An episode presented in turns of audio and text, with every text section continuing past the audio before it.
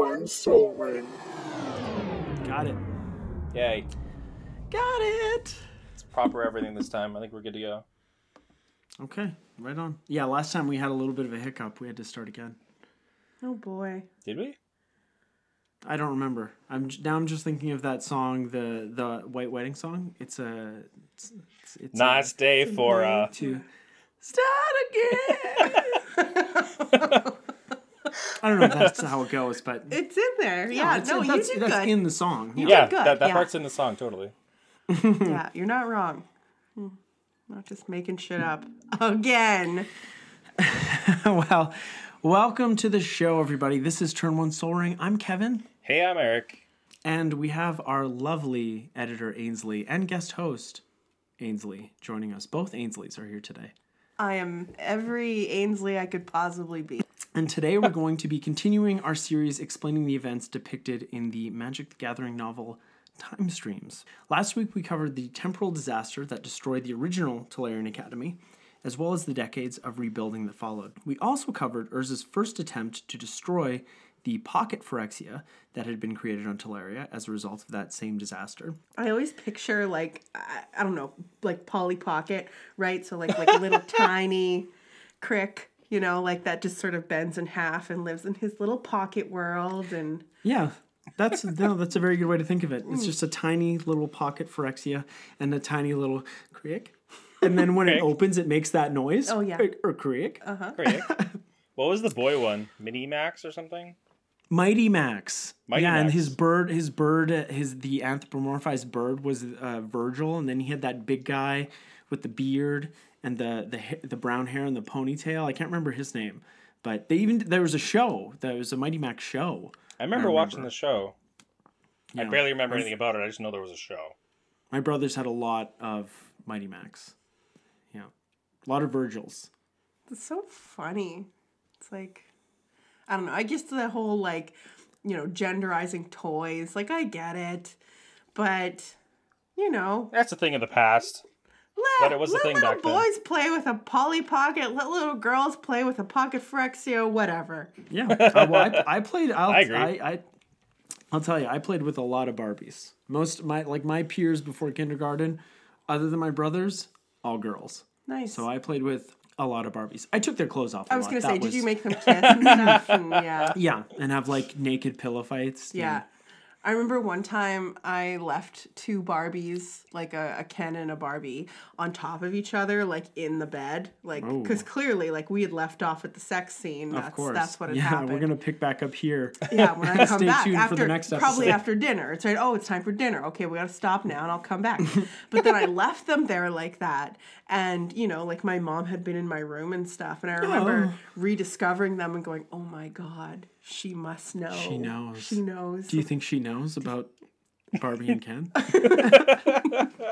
so we wrapped up the last episode with Teferi being freed from the slow time bubble that he had been trapped in, and we'll begin today seven years after that event took place. Seven years after that, Teferi had been released from his temporal prison. He was now 21, and Jhoira and him seemed to be the same age. Teferi had aged naturally, while Jhoira had stayed young by drinking slow time water. In that seven years, Teferi wanted to drink fast time water to accelerate his aging, but Urza and Barrin forbade it. In fact, any student under the age of 30 was not allowed to drink slow time water. Hmm. Man, they really just start police and shit. Hey? Yeah. Well, right. I think they just don't want anybody to stay too young, maybe. Forever young. I'd probably for- cap it off at like 18, but you know, because people aren't li- people probably aren't living. You know, I, I always think of this as more like feudal times. So the the average lifespan is probably closer to 50 as opposed to the like 75 80 that that we enjoy today. Yeah. Mm-hmm. So, you know, I, I think 30 is kind of pushing it. Well, I don't know if I would do, yeah, 30 maybe too much because, like, you're kind of like quote unquote past your prime. Like, you're not as virile, you're not as energetic, you're not as all these things. Um, but 21, like, your brain isn't even fully developed yet. So I get, I would say, like, Yeah, fair enough. I would say, like, maybe like 23, 25 ish is where I would. Yeah, I think 25 is a good. I think that's that's about when the brain is is all done. mm-hmm. Good sweet soft spot. 25. Exactly. Exactly. So, every student and scholar above the age of 30 had drunk some amount of the slow time water in the past 25 plus years since they had returned to the island. Except Urza, of course, because Except Papa Urza. he's eh, he's eternal. They still didn't know exactly how the slow time water worked, just that it did work. So Teferi also helped to improve on the original design of the machine that Jhoira built to travel through the various time rifts on the island. Once that happened, the Academy began to use the fast time bubbles to their advantage. Urza would, you know, to grow things for, for starters. Urza would send crews into them to build more munitions to destroy Crick's pocket Phyrexia in much less time than it would take them to build in regular time. oh, that's clever. The only problem with this was that Urza's weapons of war could be built much faster than he was capable of acquiring power stones. And they needed those power stones because dead bodies of Phyrexians began to show up much more often. And it wouldn't be long before they would be able to travel through the time rift unscathed. Oh, dead bodies isn't like they're trying, but Yeah, they're they're they're they're making it through, but shortly thereafter they they Die. drop dead. Yeah. it's it's too much. It's too much for them. Too much.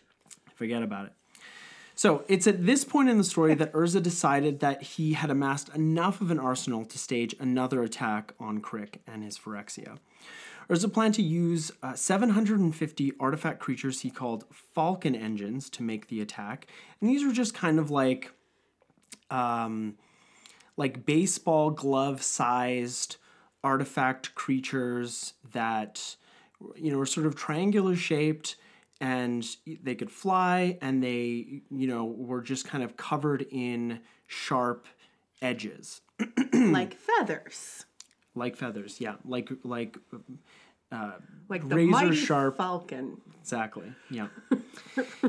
In addition to the two ornithopters he had designed and built for himself, the falcons would be able to penetrate the Phyrexian time bubble unscathed and begin to slaughter any Phyrexian that they found. And they, Urza designed them to do this uh, based on uh, smelling or sensing glistening oil. So they would just the these falcon engines would sense it or smell it, and they would just hone in on the closest uh, scent. Cool. He also had a few incendiary devices that he could drop from his ornithopter if the need arose. So the day of the attack arrived, and as soon as the falcons began to descend toward the Phyrexian time bubble, the Phyrexians began to let ballista bolts fly out at the falcons and Urza's ornithopter. pew pew. Most most of them were aimed at Urza's ornithopter, and when one of the bolts struck the starboard wing of the ornithopter, the ship began to fall towards the surface of the Phyrexian time bubble. Crick was watching this happen, and he had time to wonder if Urza would be able to planeswalk before he struck the surface. But Urza wasn't fast enough. Oh no. Oh boy, What's an ornithopter? It's um it's like a plane thing. It's it, it, it's sort of like a gyrocopter. It's it's like a single um, uh, seat. Well, you, you can have multiple seat ones, but I think these ones that Urza built are single seat ones. But it's just a it's a Thran flying machine with um So it's specific to Magic the Gathering. It's not like yeah it's a good it's a good uh, zero drop. Here's the first. Uh, The first incarnation is pretty good. It's just like a pair of wings. did we it's like a little bat without a body. Anyways, see it's just a flying machine um, that is it's sort of uh, it's it's really skeletal in Okay. its design, and uh, it's it's actually one of the first uh, Thran artifacts that Urza and Mishra discovered when they were archaeologists or archaeologists in the, when they were under Tocasia's tutelage.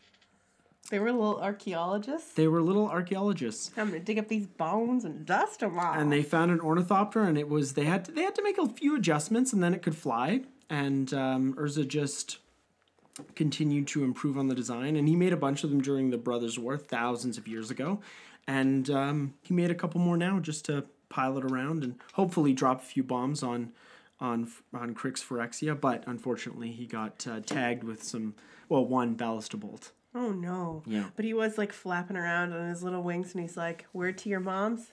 I came to drop bombs." Yeah, exactly. But un, but he said why- I don't know why he didn't stay a, Yeah. a thousand feet in the air this time. That was a mistake. Uh oh. Like I said, Urza wasn't fast enough to planeswalk, and his uh, he and his damaged ornithopter were dragged through the surface of the time bubble. He was falling toward the south wall of Crick's palace, which is exactly where Crick ordered his minions to go and wait for the planeswalker. Barrin and Karn watched all this happen from the Giant's Pate, which was a tall rock formation that overlooked the, the gorge that the Phyrexian time bubble sat in. Barrin's first action was to run toward the second ornithopter Urza had built, because remember I said he built two. There were two. This one, this one's ready to go. It's it's totally uh, it's prepped and ready. And um, Karn had something faster in mind. Karn's just gonna Just as- jump in there. He's it's literally what he literally what he does. Just as uh, Urza's artifact falcons began to converge on the time bubble, Karn jumped off the edge of the giant's pate and fell toward the time bubble and through the surface into Phyrexia. Just like yeah, just like dives in, and he Yeah. falls fast. Like he's heavy. He's a he's a heavy boy. He's a big. oh yeah. He's a big silver thick golem. boy. Thick boy. Mm-hmm. As Riley would say. Hi, Riley. as a res- uh, like remember that minutes on the outside are hours in Crick's Phyrexia. So by the time Karn arrived, Urza had already been there for several hours, and the Falcon engines had still not uh, penetrated the surface of the uh, time bubble. So on the outside, everything is happening very fast, but on the inside, you know, it's hours. Yeah. As a result of Urza traveling through the surface of the time bubble, uh, he uh, he sort of dematerialized. He couldn't maintain his corporeal form, unlike Karn or the Falcon engines, things that were inorganic. Um, Urza was, of course, able to repurpose himself and cast a flying enchantment, so he would be able to land safely on the ground. But just as he was floating toward the ground, he was struck with another bolt that tore out his liver, a lung, and part of his rib cage. So Oh, pretty grisly. that was a good shot. Yeah. I mean, you need your liver. Like, you, that's vital. Literally, yeah, it is. He was, of course, able to regrow those organs and bones, but it took effort and time. And each time he was able to regrow his parts, he was again struck by another bolt, which tore out more of his uh, bones and, and flesh and viscera until he finally fell from the air into a shallow pool of filthy, fetid water. Yeah, that's where you want to land when you have wounds. You just like poop water. Ugh. Oh. Yeah, it's gonna. It's, go- there's gonna be an infection. Oh, no. And this was when Crick's minions converged on Ur- Urza. They began to bite chunks of meat and bone from him, but lightning still roared from Urza's fingertips, killing swaths of Phyrexians. Oh, it smokes. But whenever he fought free of them and began to rise into the air, he was struck by another bolt and fell to be attacked again. Man, Urza Sounds really rough. is. Yeah, Urza really is just like an unbeatable force, though. Yeah. Yeah, he is. Just I can just keep regenerating myself. He's like, I get knocked down, but I get up again. You're never going to keep me down. That's right, baby. pissing the night away. so even though the the swaths of uh, Crick's minions that were the, the just biting chunks out of Urza could have uh, killed him, conceivably, I guess. I'm not exactly sure what would kill Urza, but anyways, Crick or had ordered them not to kill Urza. Only to weaken him so that he could be carried to their arena to be flayed alive by Crick himself. Oh, boy. The arena was mostly used to glorify Crick, as many of the gladiatorial matches featured him. However, it was not a gladiatorial battle that was scheduled on this particular day. Urza was the guest of honor, and Crick planned to show his subjects that even a planeswalker could not stand against the might of Phyrexia. They had strung Urza up on a thick cylinder of, of obsidian. To stop Urza from mustering enough strength to focus to use his powers, Crick had tasked several gibbering horrors to slice at Urza's entrails every time he was able to heal his wounds. Yikes! Just, just, uh, just like eviscerating him every yeah. time he's able to just to, to get it together. So is Crick a big weenie? He's like, I'm going to fight the planeswalker, but first I'm going to make him as weak as possible before I do it. Well, no, he's, Crick's he's not, not, gonna. fighting him. Crick's not gonna fight him. He's just gonna. He's just gonna like cut. He's gonna flay him. Yeah. Cut Oh. the skin from his body. And if that doesn't kill him, I'm not sure what his plan was after that. But it's just, just you know, like torturing him and stuff. If he was smart, he would have just Killed, killed him. him, but he's he's just like a stereotypical bad guy. He doesn't Yeah. just like do it. Yeah, you got to play You know, for food. it's like an Austin Powers going back to the first episode in the series. Um, you know, just just like I have a gun in my room. Let's I'll go get it and we'll just shoot him. yeah, right. Yeah, but but No, you got to do the sharks with the laser beams attached to their head. seal bass. Oh, totally. Right. Yeah. Yeah. Or sea bass. Sea bass. Yes. They're ill tempered. so while Urza was repeatedly eviscerated, Crick paced in between him and the Phyrexians that filled the arena, giving a victory speech. Children of Phyrexia, scions of the greater god Yawgmoth and his son Crick, newts and negators and spawn of time, behold the man who brought us here. Behold the man who opened for us the gateway to his new paradise, to Dominaria. He has a long, honorable history of aiding our coming domination. In the caves of Koilos, he and his brother Mishra sundered the power stone that had locked us away from Dominaria, thus opening the way for us. During Urza's subsequent war against his brother Mishra, followers of our patriarch Gix were welcomed into both armories, and Gix even made a Phyrexian out of Mishra. When Urza learned of his brother's conversion, he was so delighted. He loosed a catastrophe across Dominaria to slay its greatest armies, sink its mightiest nations, and soften the way for us to invade. He forsook his world, his trusted associate Tawnos, and even his own son Harbin, all of which we have inherited. Allying himself with our comrade, the Newt Xantcha, Urza traveled to Phyrexia under the pretense of war. In truth, he was drawn to us like a gnat to a great lantern. He desired to join us, to become one of us. To show his good faith, he led an army to the realm of Serra, where he initiated a war of conquest that brings the angel realm to its knees even now. He betrayed the woman who healed him and gave us her plane as a trophy. Now, our eternal champion, our spy in Dominaria and throughout all the planes, has come to us. He has come to pay homage to Yawgmoth and the son of Yawgmoth, Crick. He has come to grant us the world. He has given us his brother, his associate, his son, his best friend, and now he gives us himself. Once he is dead, no one on Dominaria can stand against us. Ooh, that's a good speech. It's a pretty good speech, and I'm very positive that Urza, if he's able to like really listen to it, is not happy. no, no, no. No. And the Harbin, that's a deep cut because that might not even be Urza's son. Yeah. We don't know about that. It might be it might be Mishra's boy. Oh boy. So cheers began to fill the arena, and into that roaring ovation came a high pitched whistle. The, the whistle was ear splitting, unlike the whistle we just uh, made for you. The Phyrexians that had ears began to clutch them in pain. Those with knees crumpled to them and began to writhe on the ground. The people without ears or knees were fine. Yeah. I always like to think of people like writhing on the ground. I don't know why. That just, uh, It does it for you? eh, it's just entertaining. All right. um, including uh, including the beasts that were tasked with keeping Urza from using his powers. So let's see, he's gonna have some time to do, you know. Only two creatures in the arena remained upright: Crick and his prisoner.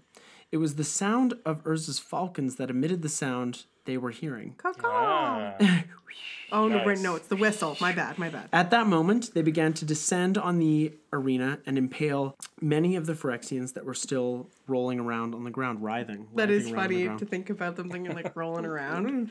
it, it, when I was reading the novel, at this part, I thought, is the whistling sound reminded me of Planeswalker when they made those uh, spiders Yeah. that ki- that that vibrated the glistening oil. Yeah, and that's probably the same they- thing in here. They just blew up. Well, that's what I thought, but it's not. Oh, And I thought, like, why didn't Urza just make more of those spiders and drop them into Crick's Phyrexia and just like blow up all the glistening oil? That's what I would have done. oh yeah, why not?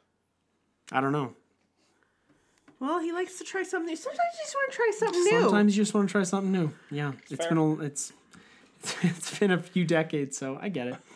Anyways, the falcons were designed to cleave through flesh, bone, and metal. which is uh, appropriate for Phyrexians. When one tore through the body of a Phyrexian, it would hone in on another and tear through that one. Whenever a falcon was lodged in a particular, a particularly resistant ball of muscle or, or bone or metal, its wings would begin to spin outward in order to dislodge itself. Cool. Mm-hmm. Fancy. The Falcons had killed almost 300 Phyrexians in the arena in the in their initial attack. In just a few So- seconds. Wow. in just in just a few seconds. So there were still about 700 Phyrexians left. Uh, the remaining Phyrexians began to defend themselves from the Falcons, and once that happened, the fight between Artifact and Phyrexian began to balance.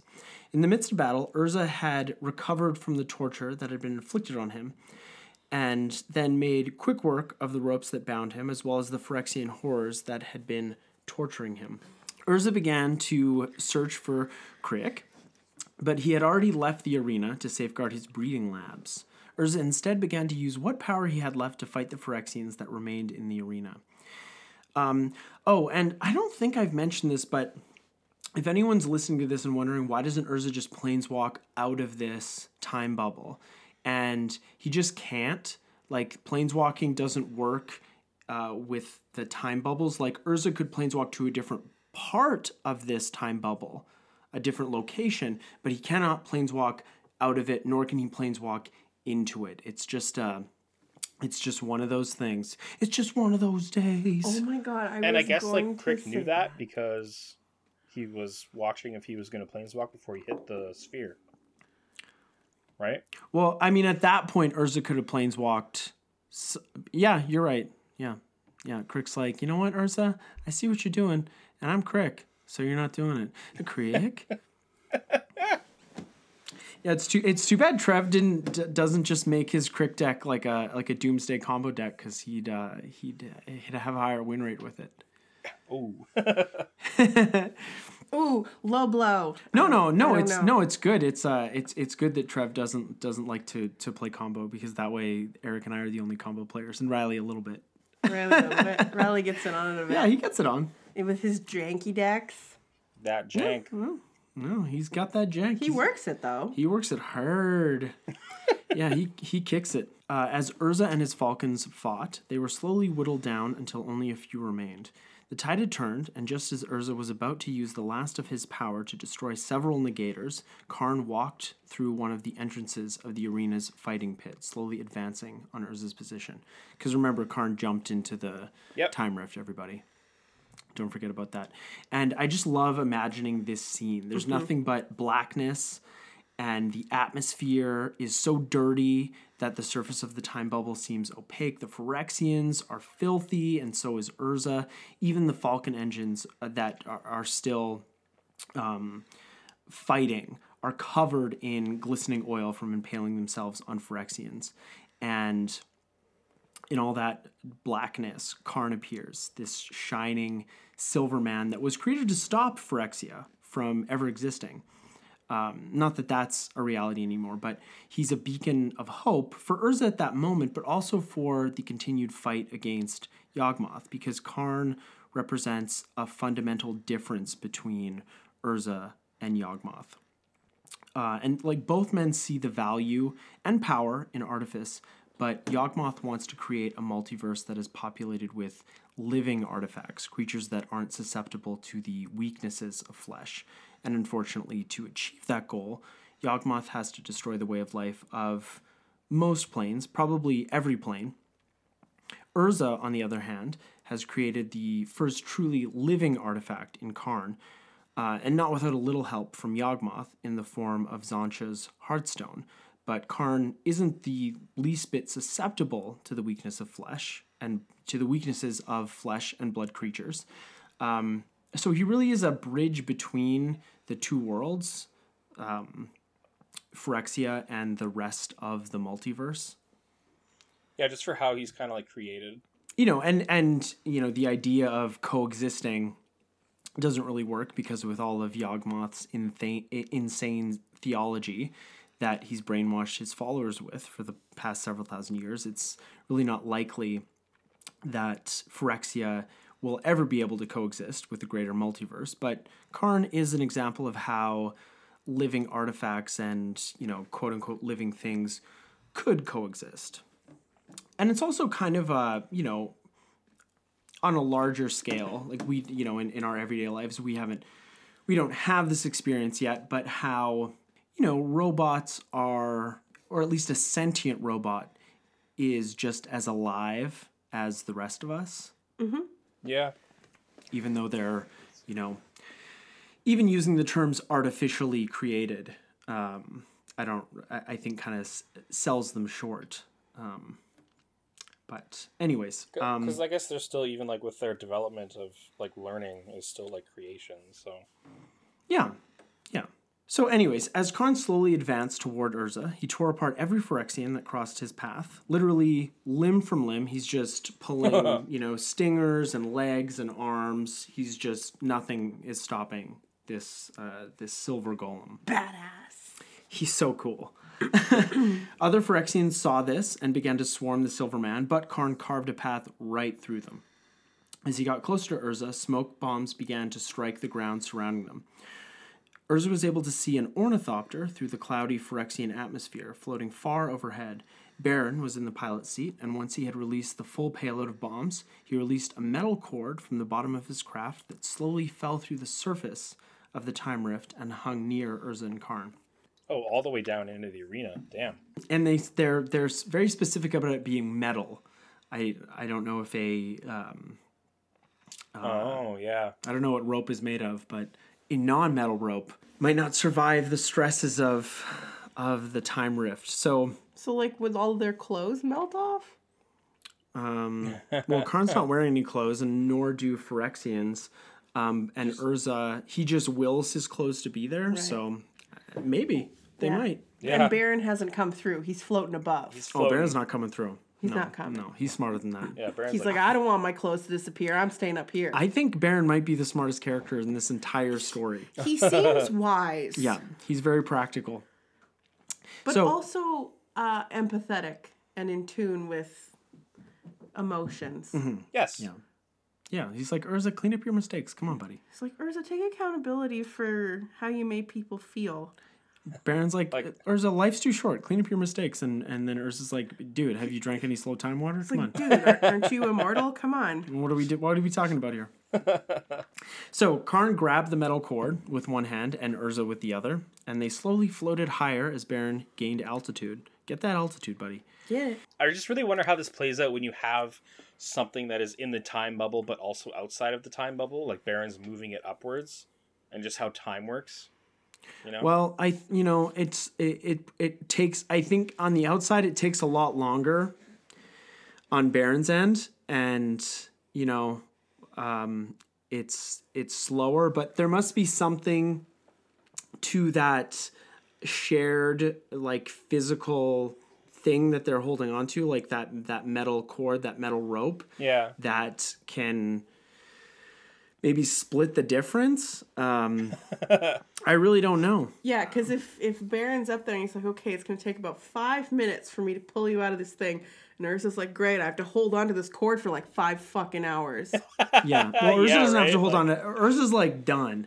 Karn's holding on to Urza. Yeah. And Oh, like, okay. and well, Karn's it's holding on to the cord. Okay, so Karn Karn, has to wouldn't hold say on to that. it. He's like, all right, I guess I'll hold on to this cord for five hours. yeah. Karn's like Urza. I'll do anything for you, even He's a though even though you wouldn't, you don't afford me the same deference. He's sweet. He's like, Papa, I'll do anything. He's to like a save he's like a dog. He's like a dog. You could beat the fuck out of him, but Wow. he'd still he'd still come and, and and snuggle you at the door when you get home.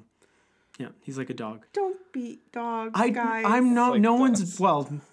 No, don't be dogs. That's the that's the position of, of turn one soul ring. Okay, good. Just clarify. but I'm just saying that it, the, no, you're right. You're right. the Yeah. perspective is is that of a of that of a good boy. He's a good boy. So they slowly floated higher as as Barrin gained altitude. The Phyrexians continued to fire arrows and all manner of projectiles at the two men.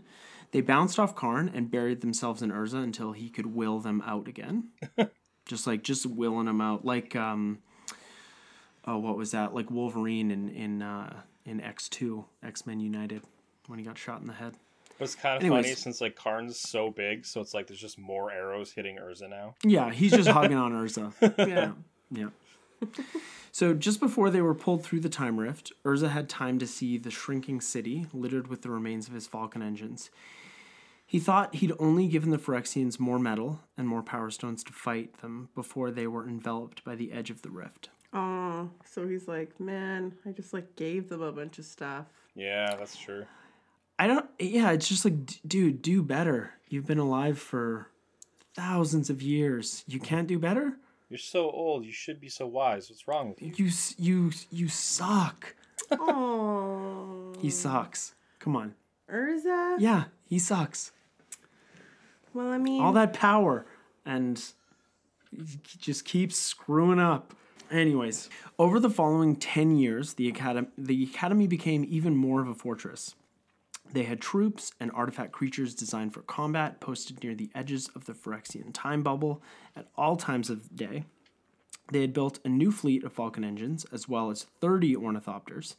They had even built a replacement flying machine that matched the one they had lost during their first attack on Crix Phyrexia, the um, uh, the you know the Blimpy. Oh, Machine. yeah, yeah, yeah. Right. They continued to fortify the Academy's defenses because in the past five years they had repelled five separate Phyrexian attacks. All told, they had killed about a thousand negators that Crick had bred to survive the trip through the time rift. So Crick can just send them through, and uh, it's and and uh, and time is on Crick's side. Looks like it. So they would have to deal with Crick permanently at some point. But as far as Urza was concerned, their their Phyrexian problem was in good hands because it's at this point in the story that Urza traveled to Jhoira's homeland of Shiv to build an arsenal of artifacts that they could use to fight against Yawgmoth himself.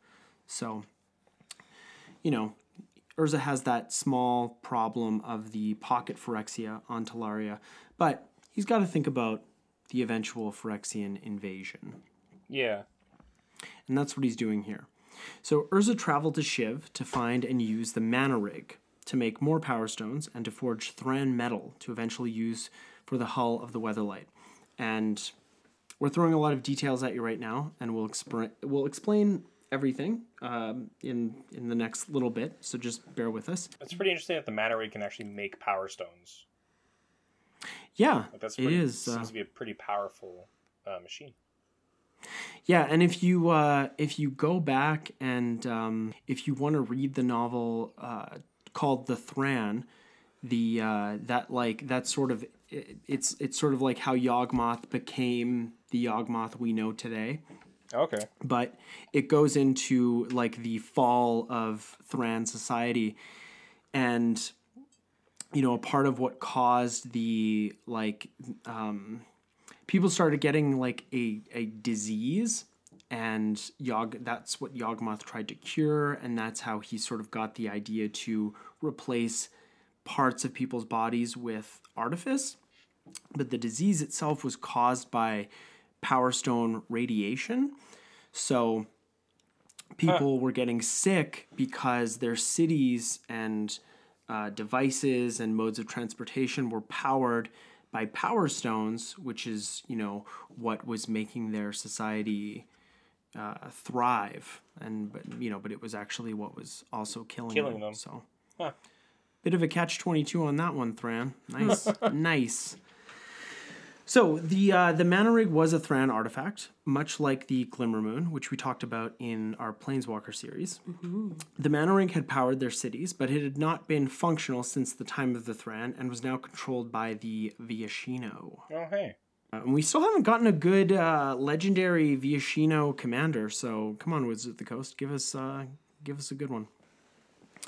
The Viashino are a lizard folk creature that originally descended from the dragons that lost the Elder Dragon War, and their punishment for losing that war was that they would never again be able to fly, which makes a lot of sense because they look like anthropomorphized dragons without wings. And I there were a couple of other species in that war. I think like the worms and I can't remember the other ones, but they had also lost that war, and uh, again, their punishment was that they could no longer fly. because the worms could fly before. Well, they were all dragons before, and then they became. Oh man, Something else. I would much rather be a lizard than a worm. I think worm is in like W Y R M. Like Yeah. Oh, it's not like a worm in the dirt. It's No. Well, A, they're big. They're big. it's like a big. They'll they'll kill you. It's like a six six. It'll get you. great way to think about magic creatures in terms of um, how big they are or how um, like their level of of danger is like a one one or a zero one would be a zero one would be like an average human. So like a six You six. think, a, you think an average human is just a zero one? I guess that they're Maybe- average, yeah, like I think like Yeah. a zero, like a, a one one or a zero one. that's like a soldier, right? Like Yeah, a Yeah. soldier. Yeah, so you have some like fighting skills. Like I'm not a soldier. I'm like a zero one. this one worm that I googled. Is this real? This can't be real. Oh, that's a real card. It's nine fourteen, and it's how many mana? Is that? Oh, that might not be a real card. It says thirty. that doesn't sound like real. For 30 mana, I want more than a 914. Oh no, it's ten colorless, three greens, But it has Convoke. two white. What's convoke? You can tap creatures to pay the mana cost, and for colored mana pips, if you tap creatures that have those colors in their color identity, you can pay that colored mana cost. Uh, Autochthon worm. That might that might be a real card. It is. It seems uh, it seems legit. It's a real card. It's for sale. Okay, well, if it's for sale, it must be real. so, anyways, the the mana rig was massive enough to have the equivalent of two cities built on top of it. The lower levels of the rig were inhabited by goblins who had operated it during the time of the Thran, but that part of the rig was also n- not used in since the uh, Thran Empire fell. Um, and like we said earlier, when Urza arrived at the complex, the Viashino were in control of it, but they of course didn't know what the relic was capable of. Urza decided to parley with them instead of simply taking control of the complex, which he could have done with ease. And, you know, he could have taken control of it, but he also needed bodies to work it for him. And then there's a nice picture that Kevin added here. It's Bravado, the card Bravado from Urza Saga. It's a oh, common. Oh, okay, it's the card Bravado Yeah, all the all the all the pictures here are from cards. from cards. Yeah. Okay. Well, that's Urza. That's Urza. He looks smug and he's wearing he's- nice armor. yeah, he's looking good. He's got his nice beard and he's talking to some guys who look like angry raptor versions of the Teenage Mutant Ninja Turtles. Yeah, they're they're they're raptor mutant. Uh, they're teenage mutant raptor boys. they even have like fancy outfits and little bracelets and stuff. Well, they got to cover their bits. They got to cover their nips and their and their and their. And they like style. yeah, they like They style. like to accessorize. yeah, it's like a tank top that covers your bottom. I'd wear that. It is. Nah, I It's like a wouldn't that. baby's onesie. It's It literally is a lot what like a they're onesie, wearing. and it it covers their tails a little bit too. Yeah, some of them have it covering their tail. So, At least the first guy. Yeah. it's a Luke. So, the Viashino saw the Mana Rig as a sacred place that they had never delved too deeply into, and at first they wouldn't let Urza into the complex. When Urza told them that they couldn't stop him, they agreed. But it's like, look, look, buddy, we've heard about you, all right? But they claimed that their champion could. Ooh. Their champion was a Shivan Drake called Rami Darigaz, and he was about the size of a small house. And we're talking like um, we're talking like uh, like a bungalow, like 800, 800 square feet. You know, like not not not that big. It's reasonable. Urza could have easily bested the beast, but he didn't want to reveal too much of his power to the Viashino just yet, so he took a different path. Smart man. Urza demanded the Drake take him to their king, what the Viashino called a bay, spelled B E Y. That's really funny. Bay. They're bay. Like, hey, I'm gonna take you to meet Bay. When the Drake didn't comply and attempted to eat Urza, Urza forced the Drake's mouth open, almost to the point of breaking its jaw. The beast tried to blow fire at Urza, and when it tried to snap Urza up in its claws once more, he turned the Drake to stone, ending the contest between the two. well, I'm gonna put it into that real quick. You got turned to stone. You're like, uh, yeah, no, I want what I want. Let's stop this. I'm Urza, bitch. Urza once more demanded that the lizard men take him to their leader. Take me to your leader. Take leader. me to your leader, your lizard man leader. but they were worried that if Urza could do this to their champion, what would they do to their bay? Oh no, not my bay. Not my bay. this is ridiculous. It is. It is ridiculous. I'm oh, picturing Oh. Beyonce. Not gonna lie. just yeah, just wait until we get to bloodlines and you think this is oh, ridiculous. So Urza unstoned the Drake, and the Viashino took Urza to their leader so that they could make a deal. Take me to your bay. when Urza met the Viashino Bay, named Fire Eye, Fishino Bay.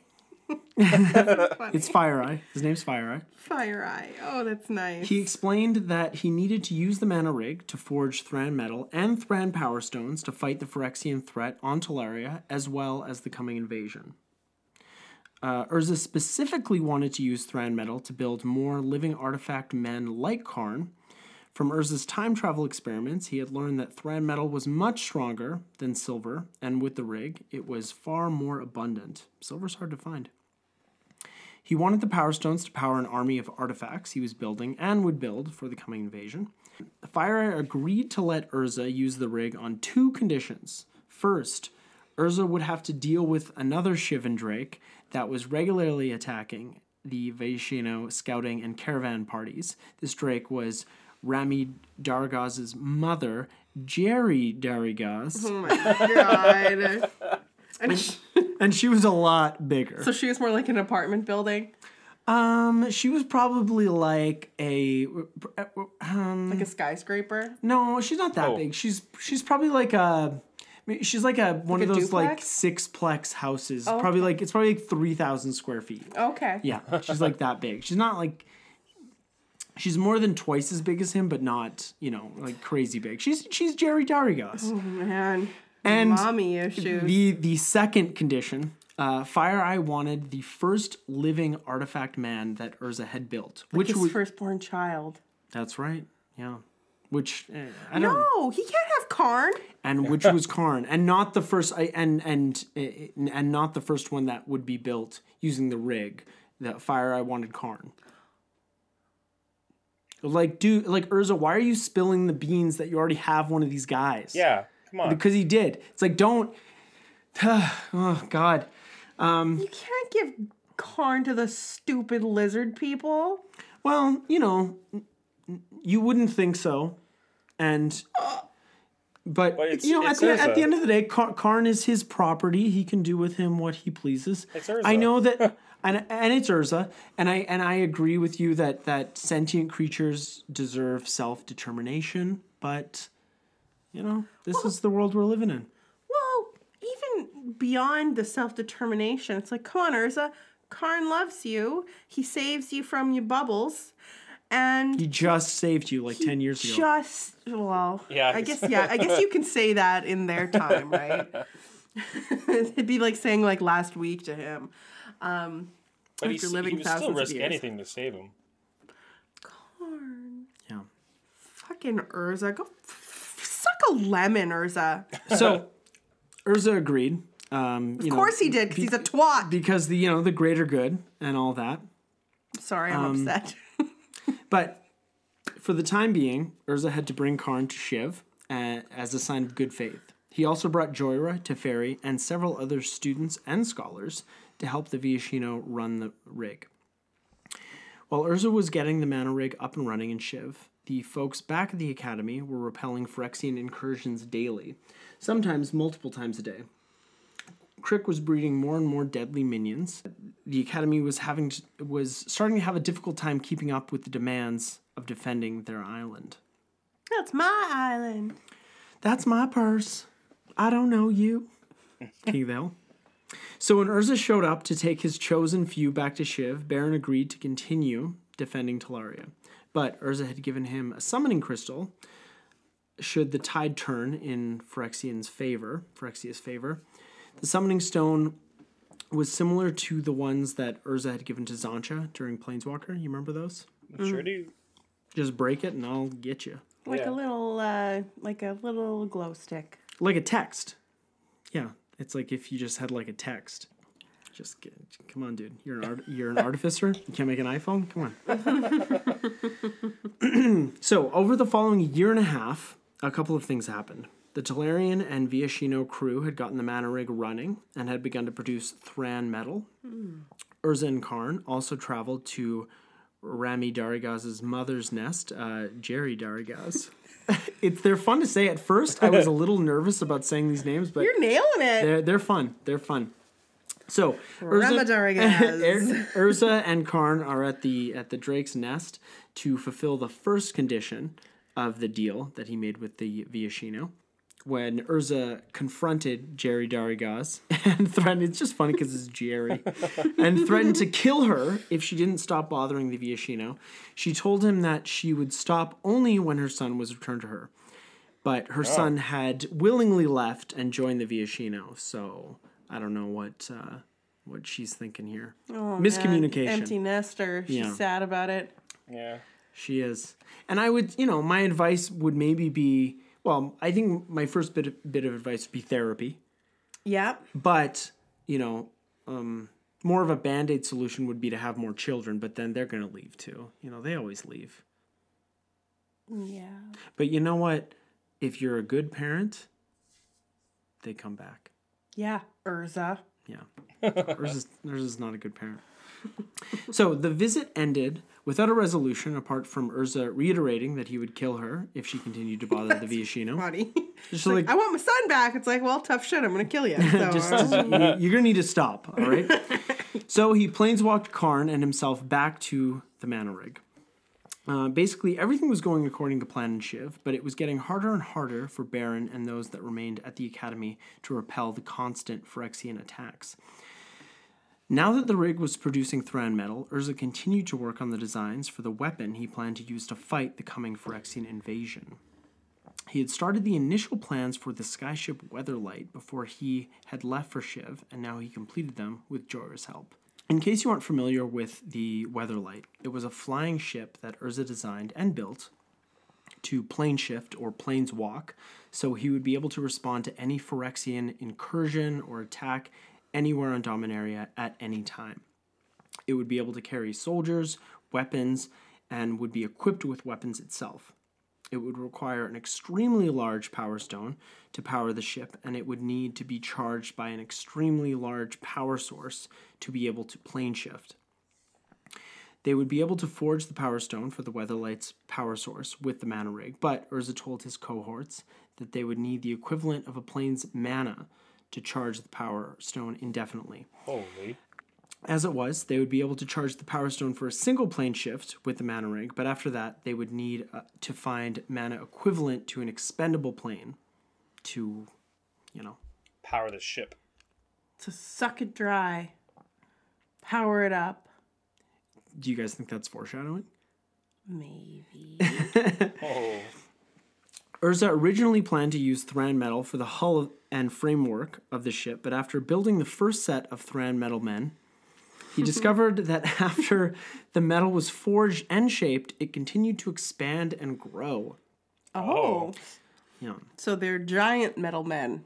Well, they well, the Thran metal men's bodies had a similar design to Karn's, which was a connected series of plates that made up their outer shell, so that they could move um, easily. Dexterously. Exactly. As the Thran metal continued to expand, it made it impossible for the Thran men to move. All the mm. connected series of plates would just grow and grow and grow, and they'd just Shit. be like Kind of be- clunky and yeah. bulky. And he didn't have any. He didn't have any more Newt Heartstones to stick in their heads either. Oh, so they were dum dums. Yeah, and if I was Urza at this point, I would have just gone to Phyrexia, gone to the Fane of Flesh, I was gonna say, wasn't just there like a tomb full grab a bunch of Heartstones. Who gives a shit? Truly. And I mean, maybe it's that the Newt had to be dead, so you'd have to track down that Newt because like Xantcha was dead. But I don't know. This is all just theory crafting on my part. Why don't like I would just like go take the stones, pop them in these guys, and when the newt dies, it's like poof, I'm a person. Maybe, or it works while they're still alive, and if if like they go insane, just rip it out. It's a big deal. Yeah, just see what happens. So, anyways, the same thing would happen to the hull of the Weatherlight had Urza used Thran metal for its construction. So he instead used Thran metal in key places in the skyship's construction and decided that the rest of the design would be wooden. Interesting. Ooh. So, Wooden. but it's like this Thran metal. Like, how long does it continue to expand? Uh, inde- it just always it just indefinitely. Always. So like you fill up your little storage closet with all your bits and bolts of Thran metal, and then you go to open It's the door one out. day. and You don't you're even like, have to wait to "Oh, open the door. shit." It's gonna bust out. It's gonna break the door. So where are they? Where are they gonna put it? In a bubble. Where are they gonna put what? All the metal. The metal that they made. They'll just melt it down again. Oh, okay. Yeah. Sounds like a lot. This Thran metal sounds fucking high maintenance. Well, Yeah, I right. wonder why their empire didn't survive. Because they're a bunch of high maintenance fucks. That's right. Right. No wonder know- Yawgmoth was like, I gotta get out of here. I gotta get out of here. oh man. So not just any wood would do for this skyship. Woodwood. Haven't we all been there, huh? Not any. You gotta- gotta get that wood. Won't do. No. It's at this point in the story that Urza decided to travel to Yavimaya to secure the wooden components for the Weatherlight. Yavimaya was a thickly forested mountainous region of the southern coast of the Dominarian continent Terisiare. It was the domain of the Maro sorcerer Multani. The Yavimaya forest grew into a single sapient mind after the Ice Age, which Urza himself caused. And a good way to think of Multani is like the uh, forest spirit from Princess Mononoke. If if uh, you've seen that movie, the all the the various parts of the forest communicate with Multani. So if you're in that forest, Multani sees you. He uh, Multani knows all.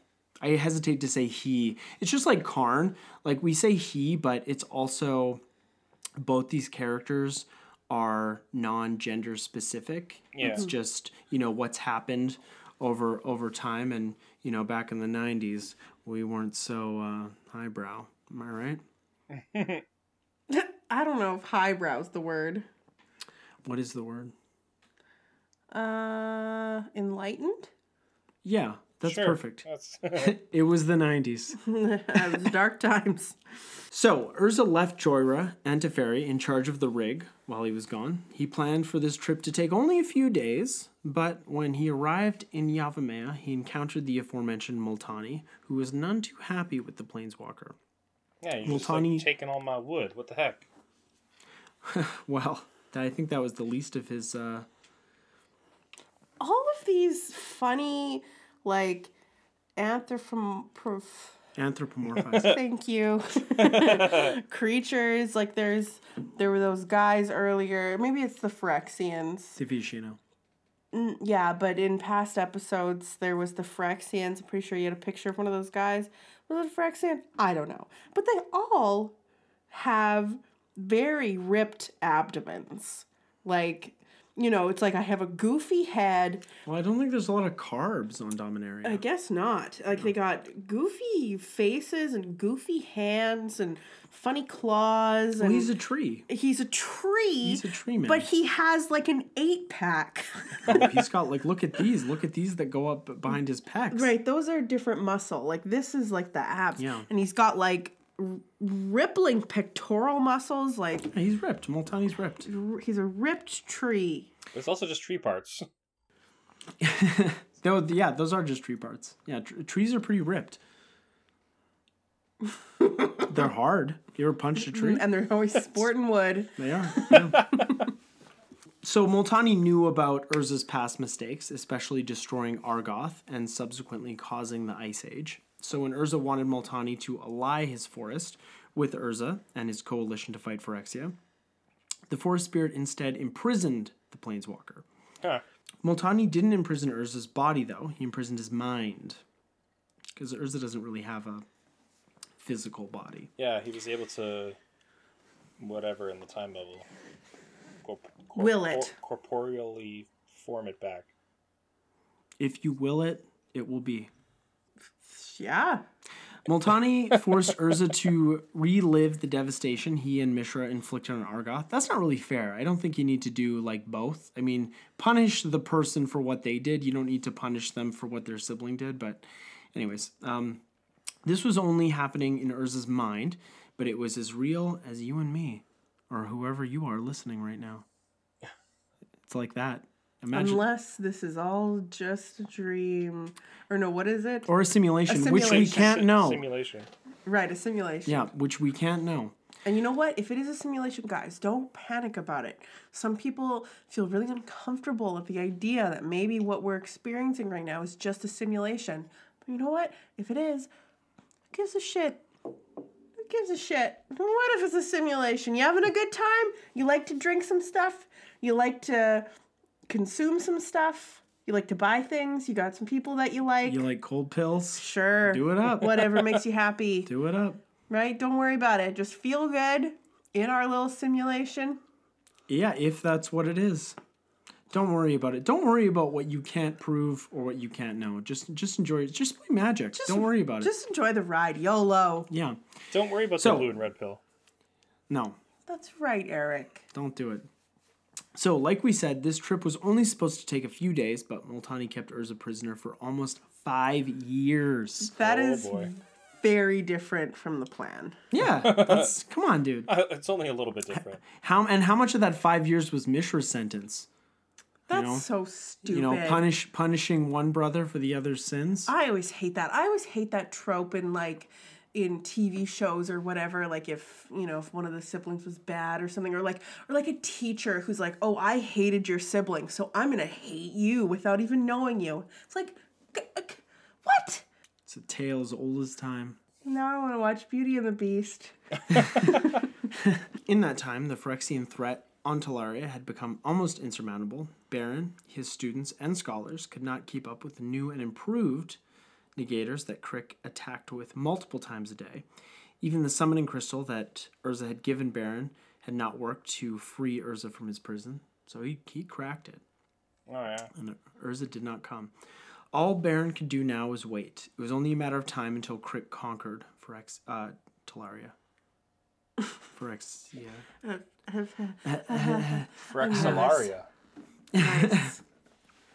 At one point during this time, the Phyrexians had discovered a deep spring out of their time rift that led into the Academy's well system. One night, Negators sprung out of every well in the Academy. Barrin and his forces were able to fight off the attack with only a few casualties, but the worst death toll followed this attack. The dead bodies of the Phyrexians poisoned the Academy water supply. Any who drank Oh. from the school water supplies in the days after the attack developed a flesh eating disease that turned their muscles to bloody mush and made bone as brittle as crackers. Ooh, that's uh, visceral. 23 students and scholars died before the source of the contagion was discovered. So things aren't looking too good for Tolaria at this point. Yikes. Tolaria ain't doing well. As for the events happening in Shiv, Jhoira had spent the past few years maintaining the rig and its output of power stones and Thran metal. She also stalled the Viashino from taking Karn into their possession. She told them that because Urza hadn't built a working Thran metal man, the terms of their deal had not been met. So she's looking out for Karn. Yeah, she is, because they're BFFs. Yeah. The Viashino's champion, the Shivandrake uh, Rami Dargaz, had decided he wanted to return to his mother. So they so they put him in a cage, and he went from being their champion to a chain trader. I want my mama. Well, Jerry's not No. coming for you, buddy. Jerry Dargaz had also heard of Urza's long absence and had resumed her attacks on the Viashino. Not an ideal situation in Shiva either, but unlike Tolaria, they weren't fighting for their lives constantly. Sounds tedious. Just as Barrin and his cohorts were making their last stand against, Phyrexi- uh, against a Phyrexian assault, Barrin heard the unmistakable sound of a Phyrex- of Phyrexian screams in the distance. Urza caused those screams with his lightning shooting hands. He's back. He's back, baby. Nice. Like any entertaining story, Urza had arrived in the nick of time to turn the tide of battle. Multani had seen that um, this Urza was a different man than the Urza that had destroyed Argoth. This Urza only wanted to save Dominaria from Phyrexia, even if he didn't want to save Karn. Uh, but we'll get to that. But um, not at any cost. That's the important part of Urza's character growth here. Okay, so now he cares a little bit. A little. Yeah. Great. Uh, he fervently wanted to save Dominaria, but he also wanted to preserve the plane and its inhabitants in the process. And in that fervent need to save his plane and his friends that cried out to him from Tolaria, Urza broke free of Multani's grasp. Because even though Multani had seen that Urza had changed, he didn't think Urza deserved to be set free. He's a little petty. Multani's a little petty. Well, I can be a little petty. sure. Yeah, that's, like why I what- get it. What's gonna happen to everyone else if Urza isn't freed? Like, come on. Come on, tree man, let him go. Yeah. But that didn't that didn't matter because Urza was breaking free, no matter what the tree man did. In one last attempt to keep Urza anchored to the forest, Multani poured himself into Urza's being. But it didn't stop Urza from reforming his corporeal body and planeswalking directly to Shiv with the forest spirit as a passenger. Fun. He's like, all right, let's take you with me. Yeah, it's like Cortana and Master Chief. when Urza arrived in Shiv, he told Jhoira and Teferi to gather their best fighters. He would return shortly to planeswalk them to fight on Tolaria. Then, just as quickly as he had arrived in Shiv, he arrived on Tolaria. When Urza arrived on Tolaria, he was able to stave off the main attack on the Academy and find Barrin. He told Barrin that he was bringing reinforcements. Once that task was done, Urza was going to kill Crick. Urza planeswalked back to Shiv and quickly swept up the group that Jhoira had assembled into a two dimensional planeswalking enchantment that protected creatures without a spark. So he didn't have to turn them to stone, and they were totally safe. Everybody wins. The group included Teferi, Karn, uh, a bunch of Viashino, a bunch of goblins, a, a platoon of Thran metal men, and the Shivan Drake, uh, Rami Darga. Rami Darga. Oh, that freaking dragon. Uh, even with this ragtag group of reinforcements, Urza knew that they would not be enough, and as soon as he transported them to the academy, he walked back to Shiv to the nest of Rami Darigaz's mother, Jerry Darigaz. Urza explained that her son was fighting for uh, humans, Viashino, and goblins, and that she should join them to fight with them. He explained that if she did, her son would return to him, to, to her. Excuse me. That was my that was my Papa energy taking over. yeah. And just like that, the Shivan Drake agreed.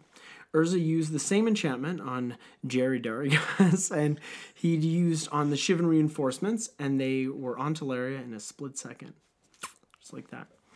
When they arrived at the academy, Jerry Darigas spread her wings and let fire rain down on the Phyrexians that had breached the academy walls. Instead of joining the Drake in battle, Urza planeswalked to a much quieter part of the island, just outside of Crick's fast time bubble.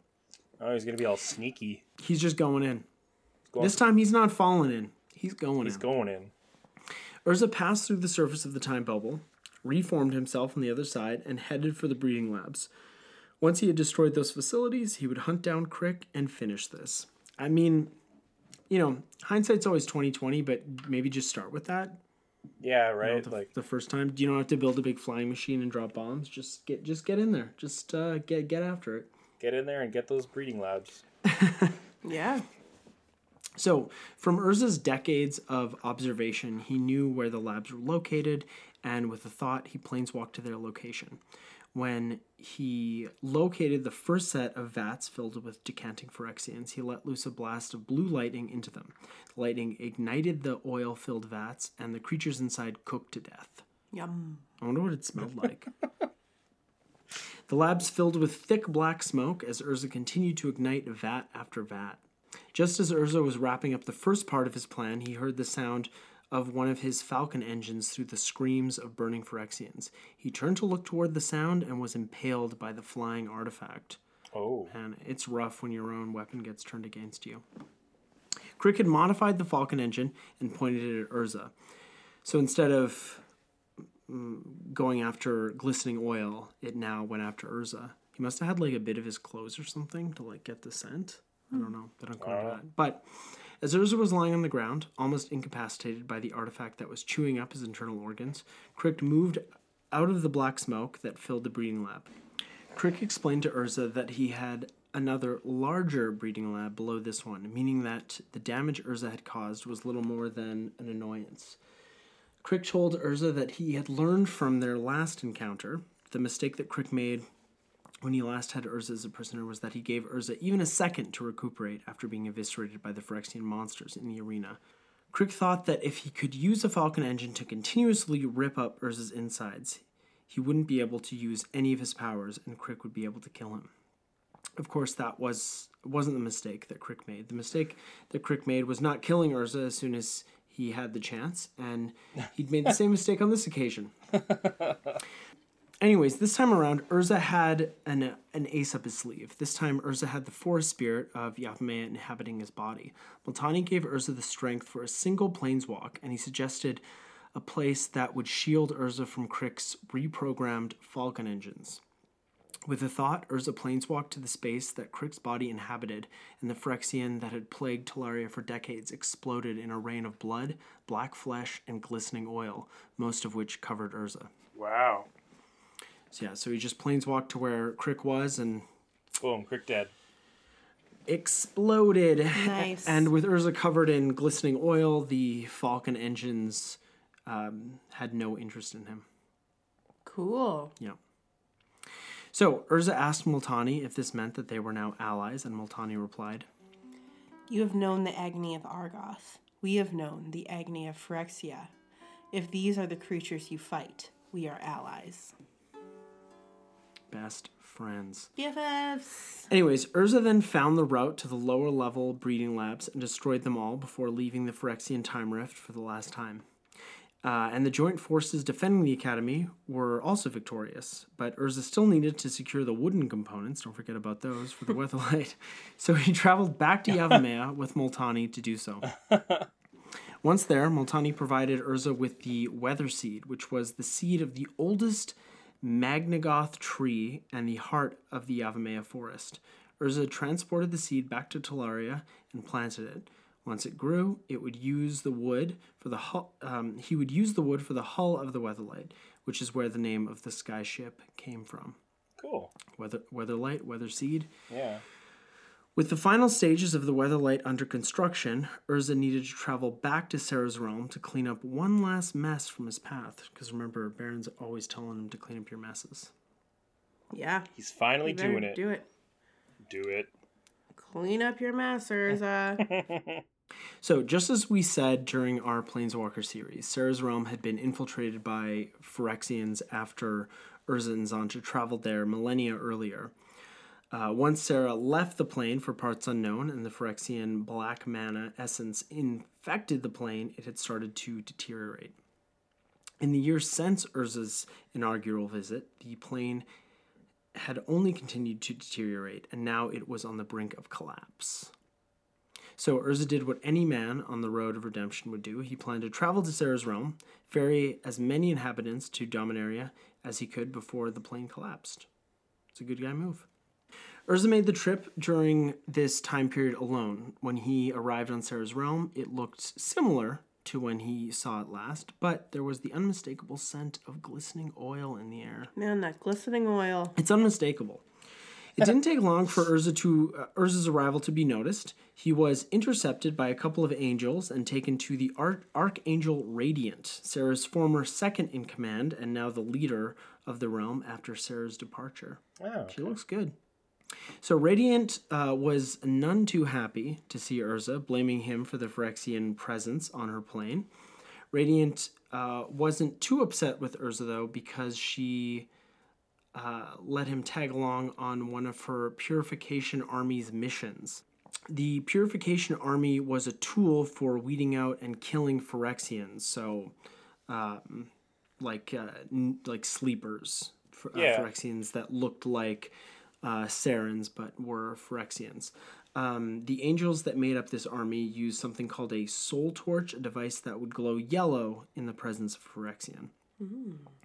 While on the aforementioned mission, Urz- Urza saw that Radiant and her army killed both Phyrexians and Serrans. Oh. When Urza confronted Radiant about this fact, the angel told, told Urza that the Serrans they killed were dissidents and not loyal to the realm. That's crazy talk. Yeah, a you little could, bit. they could still be loyal to the realm later. Uh, so Urza offered to take as many Serrans to Dominaria as wanted to go, and if there were any Phyrexian sleepers among them, Urza would deal with them on Dominaria. I'll deal with you later. It's a good deal. It's a good deal. Radiant wasn't having any of this, and she labeled Urza a Phyrexian and an enemy of the realm. What a Okay. goof. It's like, You're- I don't like this. You're, a, bad guy. Yeah. You're an enemy of the realm. You're a Phyrexian. she seems a little cuckoo bananas. She's she's a little touched. A little bit. Bef- before Radiant could order her purification army to seize Urza, He planeswalked the hell out of there. you know, just like like seize him. Oh, gotta go. Bye. Bye. Peace it out. I guess like at least Urza tried, right? He did. He did try. He he he offered. Yep.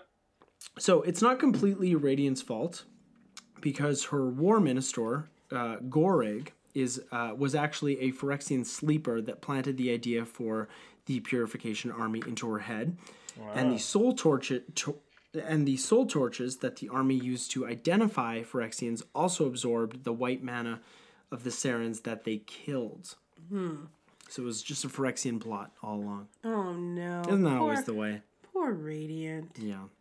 Gorig was converting that white mana into black mana and keeping it in a central mana battery somewhere in Serra's sanctum. Once a critical amount of white mana had been absorbed from the plane and its inhabitants, the plane would finally collapse. Wow. And like we said earlier, this collapse was going to happen no matter what. Uh, this series of events just accelerated the process. Right, because Serra Serra's plane was not real, or she Yeah, it- created it. It was yeah, she created it just like um just like Phyrexia was created, um, and uh, it was like a pure white mana plane. So the the introduction of black mana started its deterioration, and also Serra leaving accelerated it in the first Yeah. place. cool. So, anyways, Urza continued to make uh, repeated covert visits to Serra's realm and used those visits to evacuate hundreds of Serran refugees. By this point, the construction of the Weatherlight had been completed. Urza named Karn the Master of Engines, and Karn could actually like, um, you know, like in uh, Pacific Rim, how they could, uh, what was that called, drifting? They could like drift and pilot the big robot. Well, Karn could like connect with the Weatherlight's power source and pilot the ship from there and like pilot it better than a- any other pilot because he's like one with the ship. That's cool. Um, cool. And Jhoira was made the captain of the vessel. Oh. yeah. And uh, So he wasn't taken by the lizard man because Jhoira said, well, he hasn't made a metal man yet.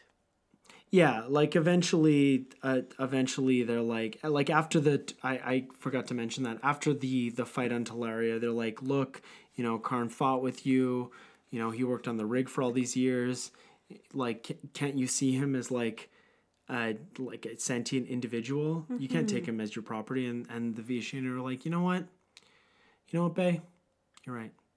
You know what, Fire Eyes? You're right. so yeah, Karn's well, Karn's free.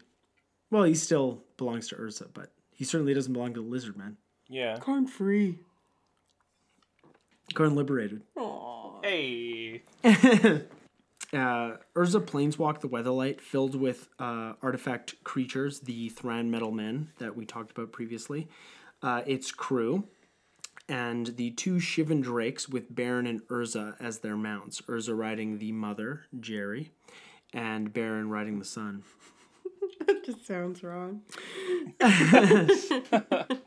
Urza planned to use Gorig's white mana battery to charge the Weatherlight's power stone and fill the Weatherlight with the remaining Serran refugees and plane shift back to Dominaria. Oh. When they arrived on Serra's plane, the plane was very close to collapsing, and they were immediately attacked by Serran angels led by the war minister Gorig. Um, well, Urza left his forces to um, search for to search Serra's sanctum for the mana battery. While searching the sanctum, all Urza found was Radiant, who challenged him to single combat. Probably a bad idea. Urza quickly realized two things. First, uh, each a- angel that was killed only hastened the collapse of the plane, so each loss of white mana only increased the collapse of the plane. And second, uh, Gorig himself was the mana battery that Oh. Urza was looking for. Mm, I'm the battery. I'm the prize. that's right. That's that's interesting. During the fight, Radiant killed the Shivan Drake, Jerry Darigas. Oh boy. No, she's Oh. done. oh, Mama, no! Mother and son just got reunited. I know they were about to be reunited. Guess what? You're done. At least Karn's good, right? Yeah, he's great. Yeah, Karn's still there. And um, Radiant was able to gain the upper hand on Urza by ripping the Power Stone eyes from his head, which is what Gix tried to do in the last book. I think he was What trying to rip those stones out of his head. What the heck? As a result of this, Urza's physical form disappeared because he needs those Power Stones. Yeah. Radiant then tried to join the stones back together, causing an explosion which killed her and destroyed the sanctum, and reconstituted Urza's physical form with the Power Stone eyes separately as his eyes. What the heck? Okay. Radiant, you fucked up. You fucked up hard. Oh yeah. But like where does where does Urza appear because the plane got destroyed? No, no, the plane's fine. It's just the sanctum is destroyed. Oh, the sanctum. Okay. yeah, just okay. the palace. We're Yeah. still we're good. We're still good. Gotcha. during so so during the the battle like around the weatherlight Barrin was able to trick the war minister into impaling himself on the tip of the weatherlight's bow which is kind of a sick way to die um and i don't exactly know seafaring terms but it's the part of the ship that like points off the front. It's pointy. it's pointy, yeah. um, anyways, the impaling of Gorig inadvertently charged the Weatherlight's power stone, so the hard part was over. Nice. Wow. You just got to put the plug in the battery. That's all. Just Boom, all done. worked out. Yep. Urza arrived shortly thereafter, and they all got the hell out of there. All right. Uh, with the Weatherlight's power stone charged and the ship filled with as many refugees as it could carry, Urza, Barrin, Jhoira, and Karn plane shifted back to Dominaria just before Serra's realm winked out of existence. I kind of like thinking of And that they- like whole um situation. Just like Urza pops back and it's like, oh yeah, impaled this guy on the ship and uh, it works now. all right let's get the hell out of here and like they and like when they got there they unloaded all the the thran metal men and they they they replaced the their their space with um Refugees. refugees so once back on Tolaria, they settled the Serran refugees into Fairy's homeland, Zhalfir, and Jhoira and Karn continued to command the Weatherlight, while Urza and Barrin continued to train students for the coming Phyrexian invasion. And that's where the story ends. And we'll pick this series back up in a few weeks with the events depicted in the novel Bloodlines. So we're gonna find out what happens with Crick, and they're gonna have a fight again and stuff. No, Crick's dead. Crick's Oh dead. right, he died. He died. exploded. I'm He blew sorry. up. Yeah, that's right. He blew up already. Yeah, it's all good. Okay. It's all good. It, No, it happened it's- fast. It's the other guy. It's the big, big Phyrexian guy. Yawgmoth. Yawgmoth. Daddy. Daddy Yawgmoth. Yeah, That's right. Big Daddy Yawgmoth. Daddy Yog. So thank you all for listening, and Ainsley, thank you for joining us in this series. We look forward to Bloodlines when you're when you're back on the show. I'm excited about it. Heck yeah. Um, if you and if you enjoy this type of content and want to cover and want us to cover uh, a particular part of magic lore, you can find us at Turn One Soaring the podcast on Instagram and YouTube, and you can email us at turn one soaring the podcast at gmail.com. You can comment or you can on Instagram you can slide into the DMs and let us know what you want us to cover. Also, comment and review us or rate and review us wherever you listen to this. That that does help a lot. You can find me on Instagram at Command Beacon if you want to get in touch with me directly. And you can find Ainsley on Instagram at Ainsley Amethyst. Like Yeah. the stone, like a heart stone. That's what mine would look like if I had one. It would be an amethyst. it's like a it's like a biological heart. That's how the stone looks. They would be purple. Okay, close enough. Thank you all for listening, and uh, we'll be back next week with uh, I don't know something. We'll have an episode. I, I don't exactly know what we're doing. Riley will probably be hanging out. Riley's gonna be back. Yeah, everybody, get excited! Riley. It's gonna be Riley time. That's right. You say hi. Um, all right. Well, everybody, we will talk to you next week. Thank you for listening. Uh, bye now. See ya. Bye, guys. Turn one soul ring. Did anybody ever have um, like a science teacher who said like the blood blood inside the body was blue, and bl- or like deox- deoxygenated blood was blue, and oxygenated blood was red? Yeah. I had a I had a science teacher like that, and I had to be like, no, you're you're just wrong. It's all red. It's a, it's like once the blood touches the oxygen, it turns red. Like once you start bleeding, that's when the blood turns red. It's like no, no, No. Anyways,